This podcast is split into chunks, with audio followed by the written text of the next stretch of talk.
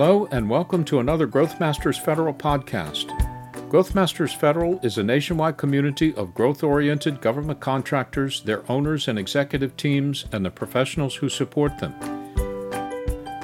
The purpose is to share experiences and discuss timely topics on planning and executing the most effective growth strategies in the complex, highly regulated, but opportunity rich federal marketplace. Your host is Shirley Collier, President and founder of Scale to Market. Scale to Market helps businesses think, plan, collaborate, and prosper in the federal marketplace by developing and executing data driven, customized business development playbooks. Today's discussion is on the GAGE Annual Benchmarking Report of Federal Sector Contractors. Shirley's guest today is Kim Koster, Director of Product Marketing for Unanet, a cloud based ERP system for project driven organizations. Kim concentrates on thought leadership and market positioning specifically in the areas of project management, accounting, and government contracting. Unanet partners with CohnReznick to produce the annual GAGE Report. Enjoy the podcast. Hello, everyone. I would like to welcome my special guest today, Kim Koster, Director of Product Marketing at Unanet. Hello, Kim. Hello, Shirley, and thank you so much for having me today. Our topic today is the GAGE Benchmarking Report. So, Kim, why should companies consider benchmarking as a part of their business strategy? Well, Shirley, let's start off by level setting on exactly what benchmarking is. Now, it's simply looking at others' performance, their expenditures, policies, strategies, and then comparing them to your own organization. It truly is a great methodology to look both internally and externally to see what others are doing to be successful. Internal benchmarking across divisions, departments, or portfolios, it can be extremely helpful, but unfortunately it's not as common practice as you might think. Many companies are still very siloed, they have varying processes and procedures, and disparate systems that make the exchange of information very difficult. So, external benchmarking then can be very powerful, and there's really no prep or manipulation of the data, which ultimately will save money and time. So, what does a company actually get from looking at external benchmarks? First, it gives a perspective of the overall industry. Second, it provides an understanding of what others are doing to be successful. Third is that it's going to produce ideas for improvement and get your creative juices going. The fourth is it's going to make you more competitive. And fifth, it's going to help you win more business and grow your organization. Shirley always hear, that sounds great, Kim, but where do I get this information? In helping government contractors plan and strategize, CohnReznick and Unanet partnered to conduct a government contracting industry benchmarking survey, and we call it the GAGE Report. We gathered information from many different types of contractors to help us define the current state of the government contracting industry today and we included issues that are important to them. Now, the GAGE stands for Government Contract Compliance, Accounting, Utilization, Growth, and Efficiency. So the report is broken down by those categories. It's also broken down by revenue band. And there's various revenue bands like from 0 to 25 million, 51 to 100, and others. Now, the reason that we broke the information down in those bands is so that you can easily access metrics that are for your size business. And as you grow, you can see what maybe that next revenue band, what their metrics look like. So, very valuable information for where you are currently and where you want to be in the future. Now, our first annual report came out last September, and our second one is coming out this September. So the information that Shirley and I are talking about today, it really is a preliminary look into the upcoming report. I really look forward to seeing that report, Kim. So in the survey, I'm sure you asked people about how they feel about the government contracting market. Can you generally characterize their views? I think in one word, Shirley, the characterization is optimistic. People are very optimistic in this market today. Now, the landscape is ever changing, but you know, we've gotten used to that change and churn. It's really just become a fact of life. But being able to understand, manage, and adapt to that change are the keys to success for federal contracting, especially in the upcoming years. Now, winning new business and being able to fill that opportunity pipeline is definitely fueling optimism. However, with this ever changing environment are the highs and lows of the current federal budget process where we have increasing budgets that are set for two years versus one. Yay, that's awesome. Right. But shutdown showdowns continue to be the norm instead of the exception. So, Shirley, if you don't mind, I'd like to share some of the results from our survey that really support the increased optimism that we're seeing. So, the first is that 75% of the companies surveyed said that they're going to increase their headcount. Wow.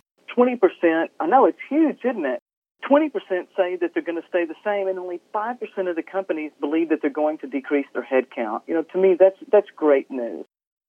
The next statistic 10% of the respondents were very optimistic, 55 were cautiously optimistic. Now, these numbers, too, probably would have been a little bit higher, but at the time that we did the survey, we still had a lot of chaos in the federal government. So, uh, you know, funding, shutdowns, things like that were top of mind. But so I think overall for that, to have 65% of the respondents be optimistic uh, was a, a, a, very good indicator of where the market was going. Absolutely. Yeah, we had 16.5 that were neutral and really only 16.5 that were pessimistic, with just a very small, minute percentage being very pessimistic. We talked about filling the pipeline and why that was fueling the optimism you know, one really cool statistic said that 60% said that their revenue had increased from the previous year and 10% had no change. Fixed price contracts are on the rise, so there's a need to truly understand the scope that you're bidding up front, and you need to be able to execute to your plan. Absolutely. So that is a lot of optimism, but I'm sure that there were some that expressed concerns. So, what were those? Well, the biggest concern were funding constraints, and that was 55% of the respondents uh, said that that was a, a, a big concern for them, and 33% said lack of talent. Now, we asked for comments also within this section, so I'd like to go over a couple of those with you. Okay. First was issue was navigating small to large business, and then how do we propose new opportunities competitively now that we're out of the 8A program? We also saw concerns around government units not funding awarded contracts on a timely basis. And we continue to hear that competition is tough. So, a lot of notes around competition. Interestingly enough, too, we continue to have that unpredictability of the contract selection and the RFP process. And we talked about talent. Um, lack of qualified talent is, you know, it's it's a systemic problem. It's out there. Um, but also in this particular industry, we're looking at talent that also has a security clearance. And without a, a security clearance already in place, it could take weeks or months to get that clearance and get the resources in that you need. There's also been an emphasis on price over qualifications in federal procurement, and people are still concerned, surely, about the low price, technically accepted, acceptable bidding environment. Those are a lot of issues. But what is really keeping executives up at night these days? Well, the number one issue was competition. And that's something that I think um, we can expect, especially when everybody's really working now to, to grow their business. The second item that's causing sleepless nights is operational effectiveness. So, two very completely different issues on the overall spectrum. One is really filling the funnel with opportunities, and the other is executing for getting the needed revenue and margin that the company needs, but most importantly, to deliver a product or service that the customer needs. And it really just shows the breadth that the executive teams have. They really have a huge job, Shirley. They do. they do. So let's take time to talk about filling the pipeline with new opportunities, which is important to all contractors. Yeah, Shirley, as you well know, managing the opportunity pipeline is absolutely critical you know, that pipeline is an indication of the trajectory of the business. When building the pipeline, there are a couple of items that I think people should consider. First, do you have a structured capture process? Very important. You know, do you know what your growth goals are? You know, what what are you trying to deliver? What projects do you need in order to meet those growth goals? You know, is it time to look to diversify? You know, and as you're looking at the past, it is an indicator of the future. So, how well are you performing on certain projects uh, with particular types of scope? Know, as you look too, you might want to be thinking about government versus commercial, or maybe you want a mix of the two. You know, or is it time that you sit and look and say, hmm, we really need to look at a new product or a new service to deliver? The other thing that we want to consider in the pipeline is do we have the resources in place to do the jobs or do we need to hire? So, you know, and think about that in context of the shortage, the talent shortage that we just discussed. So, really, why the pipeline is so important is, again, that it is that basis for revenue forecast and resource needs for all the future projects that you're going to bid and that you're executing today. The opportunity pipeline is a major contributor for several different company forecasts. The first being the annual operating plan or the AOP, and that's really the short term forecast for all the major financial metrics that the business needs to be looking at. The second one would be the long range plan. So that may be from two to five years, depending on what your business needs, but you'll have a lot of granularity on the front end of that plan, and then it'll become more general as we go having that opportunity pipeline as correct as you can get it is very important for understanding where your company is going. Oh, I. Um, so th- this is very important, Kim. The importance of a pipeline in government contracting. But what are the ways that government contractors can make sure that they are on the right path? Well, the best way is to be able to model scenarios, and we sometimes call that what ifing. And it's really a great way to make sure that you're picking the right path and that you're maximizing all of your resources. For example, you might ask, what if my rates change? What if they go up or down? And can I see that? Can I see the impact of that? What if we outsourced instead of using our internal labor? Is that going to save us money or is it going to provide us the opportunity to use in-house resources? You know, it's really just a series of looking at different trade-offs and then being able to calculate the effect of those trade-offs. Now, we talked a little bit about forecasting a minute ago, but when I'm forecasting a long range plan, we may want to use something called factoring, and that's going to help account for uncertainty. One method we can use for factoring is the POA, or the probability of award. Now, having a system that's going to allow for that what ifing and factoring is going to play a huge role in the accuracy of your forecast. So, the POA methodology can be a great tool for looking at project and portfolio level analysis. But sometimes at the lower levels of analysis, you may want to go ahead and recognize whether you believe that uh, effort is going to be won or lost. And we might call that the expected value. So that might be something like 100 0, 80 20, or another percentage. The expected value will be more precise and should be utilized for near term work where you're really certain of the award. And forecasts are used in many ways throughout the business, and multiple methods may be needed to manage the breadth of your overall organization. Now, surely the next point I'm going to make is very obvious, but near term forecasts are more accurate than long term forecasts since there's more visibility into the scope, schedule, current economic conditions, resource availability, etc.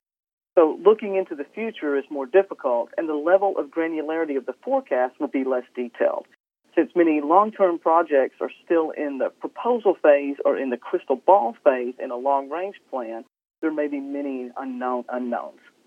Now, we did ask in our survey what were the biggest project management challenges. And forecasting and resource management that we were just talking about were number two and number three in our survey. Oh, I can believe that. I always advise my clients to do forecasting, and it's like deer in the headlights. Uh, it's it's very difficult, I think, for many businesses, especially small businesses, to get a grip on this very important topic. So, what are some of the other forecasting techniques that you can utilize for your pipeline? So, another one of my favorites is grouping projects. And grouping projects sometimes makes it a lot easier to forecast, especially when you're looking in the two to five year time period. So, you may have a grouping that is programs, clients, products, business units, portfolios, or departments. And you can look at these forecasts in aggregate and then derive an actual forecast because you truly understand the client demand, what your capacity is, and what your growth potential is. Now, forecasting using constraints and other pertinent information can make for a really great forecast. Now, using very detailed forecasts in the long term, it's going to take lots of time and it won't be accurate. So save the detailed forecasting for the zero to two year time period where you have a high level of confidence in what's happening and save the groupings and the more general forecasting for two years and out. Also, as you're doing your forecast, make sure that you have a sanity check on it. So C-suite members, project teams, they may need to work together to decide what the level of forecasting should be and what the purpose is that that forecast is going to be utilized for. And I'll just give you a quick example, Shirley. So, you know, an annual operating plan, again, it's a short-term forecast, and you need a lot of granularity. Now, the LRP or the long-range plan, well, we may need to use detailed forecasting on a short period of time and then utilize grouping for the out years, for instance. So, one other thing that people need to think about in their forecasting is how often do we want to update it and who do we need to provide that input? I think that's very important because there's so many stakeholders in the forecasting, overall forecasting process. Now, one other important aspect of forecasting is labor resources. So, again, you want to make sure that you know what resources are needed and when, and then what the skill or certification is that you need. So, it's very important that you really take a hard look at your resources starting in the bid phase all the way through project execution so that you make sure that you're not missing a critical skill. That is a very important discipline. So, what are some examples of key performance indicators for the pipeline? One of my favorite is called a pipeline snapshot. And that's where I can go in and look at what the pipeline was at the same time last year, um, or compare year over year, month over month, quarter over quarter. And I can also do that by gate. So, you know, whatever the stage gates are on your capture process, be able to look at what's in each one of those gates, what customers are there, and what the total value is. Some other great ones are, you know, bid to win ratio, bid to loss. Also, what's the length of the sales process? So you should be able to look at that sales process and say, hey, this small project, if I'm bidding a small project, it may take me zero to six months of lead time. If I've got a larger project, it may be nine months to 18 months. So it'll give you an idea of when you need to back up in your pipeline forecast to understand when you need to bid different types of contracts. You also want to look at labor utilization, skill set utilization, and then one other key factor here is rates. Rates really do make a difference in whether or not you're going to win or lose. So being able to look at that rate analysis year over year. And there's only two more that I want to mention. One is would be the growth rate, and the other would be looking at the compounded annual growth rate, or what they call CAGR. Yeah, those are all very important. You know, when I, I deal with my clients, they many times just talk about increasing revenue, increasing revenue but I try to help them understand that they really are looking for profitable growth. So these key performance indicators I think are critical for profitability. So, Kim, going back to the report, what were the growth rates reported by the respondents? Well, I thought they were really pretty excellent. Um, 45% of the respondents reported that their growth rate was between 0 and 9%. 27 said that they were growing 10 to 24 percent, and 15 said that they were blowing it out of the park, Shirley, at wow. 25 to 50 percent. Those are huge.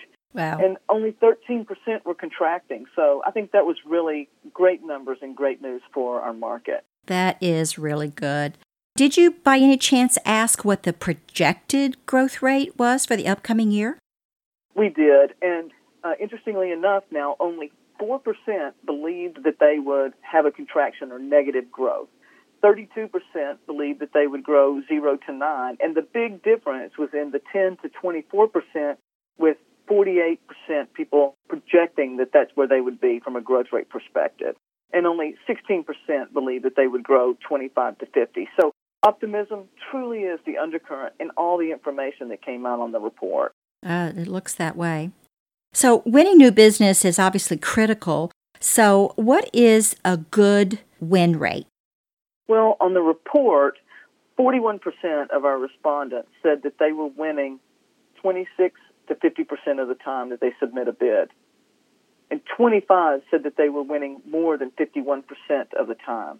Now, the big concern I had, Shirley, was that 32% reported only winning 25% or less of the bids that they're submitting. So those folks may really need to take a look at their overall capture strategy. Yeah, they're spending a lot of money on proposals and not getting a return on that investment. Exactly. So, did the respondents report a change in win rates? Well, 51% reported no change. Now, 30% did report an increase, and only 19% said their win rates actually decreased. So, win rates aren't changing much, but it seems to me that if we had a strategic capture process in place at those organizations, their win rates could definitely be increased. This seems to be an area to me, even though it's very positive, that seems to be something that could be improved upon. Yes, I would agree.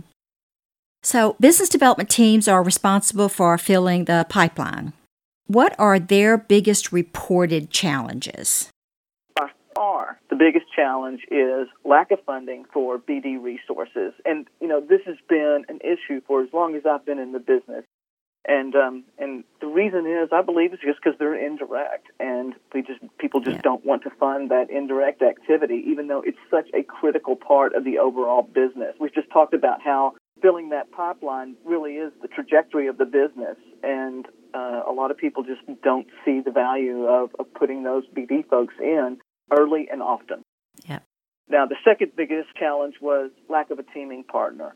And I think over the years, we've recognized that having that partner really will help mitigate risk and open up new markets. So being able to find that teaming partner to enter uh, into for a new product or service truly is critical for people.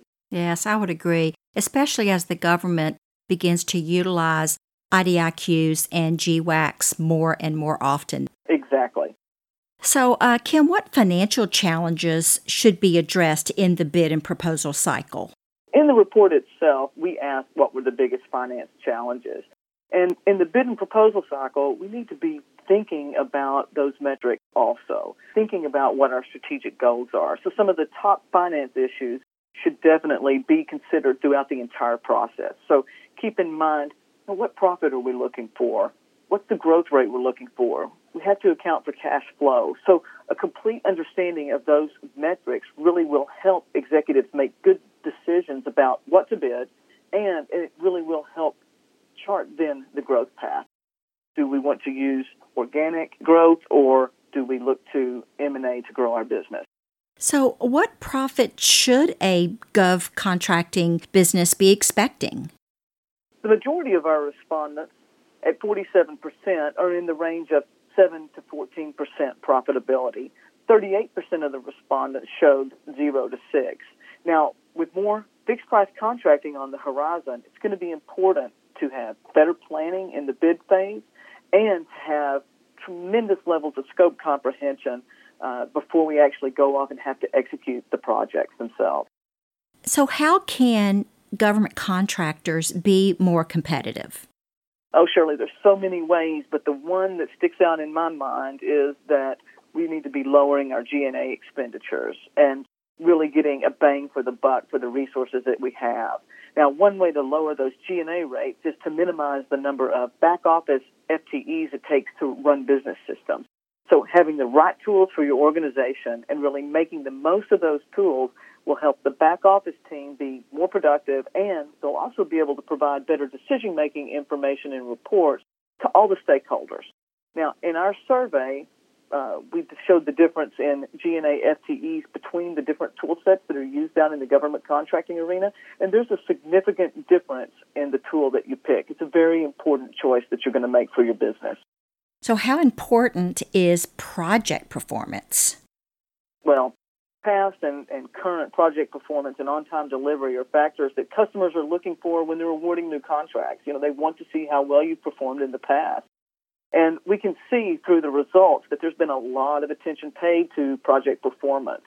So 55% of our respondents reported that 76 to 100% of their projects are on budget. That's huge.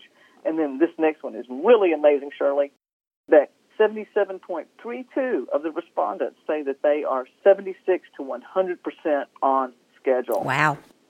Wow is right. so, what was also of note that I thought was interesting is that 76% of these respondents believe that they have some level of maturity in project management. and 60% believe that they had some level of maturity when managing the resources. So these are just absolutely great numbers, and in my opinion, this shows that maturing your people, processes, and tools really will pay off in bid accuracy, project execution, and your overall win ratio. So I love to see this cycle overall being so successful. Oh, I do too.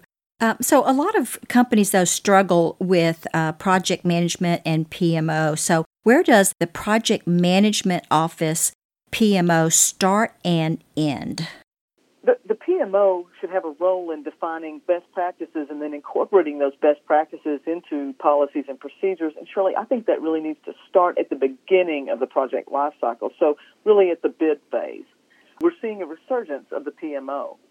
Now, PMI puts out a report. It's called Pulse of the Profession. It shows that the number of companies that have a PMO are continuing to increase. Now, our survey showed that 67% of the organizations have a PMO. Now, 40% of those were centralized and 27% were decentralized. So, to wrap up our discussion today, Kim, I'd like for you to explain the difference between centralized and decentralized. Well, centralized or enterprise PMO really means it's supporting the entire enterprise. So the policies and procedures are all the same for all different projects. And hopefully the PMO has thought about making sure that those policies and procedures are tailorable. Now, the PMOs are to delivering and defining and evolving that project management path for every single type and size of project within the enterprise. Now, decentralized PMOs are really centered around a program or a project, and they serve those specifically. Shirley.